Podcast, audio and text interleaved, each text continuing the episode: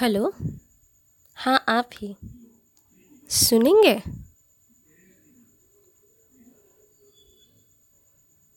चलो रहने दो। छोड़ो।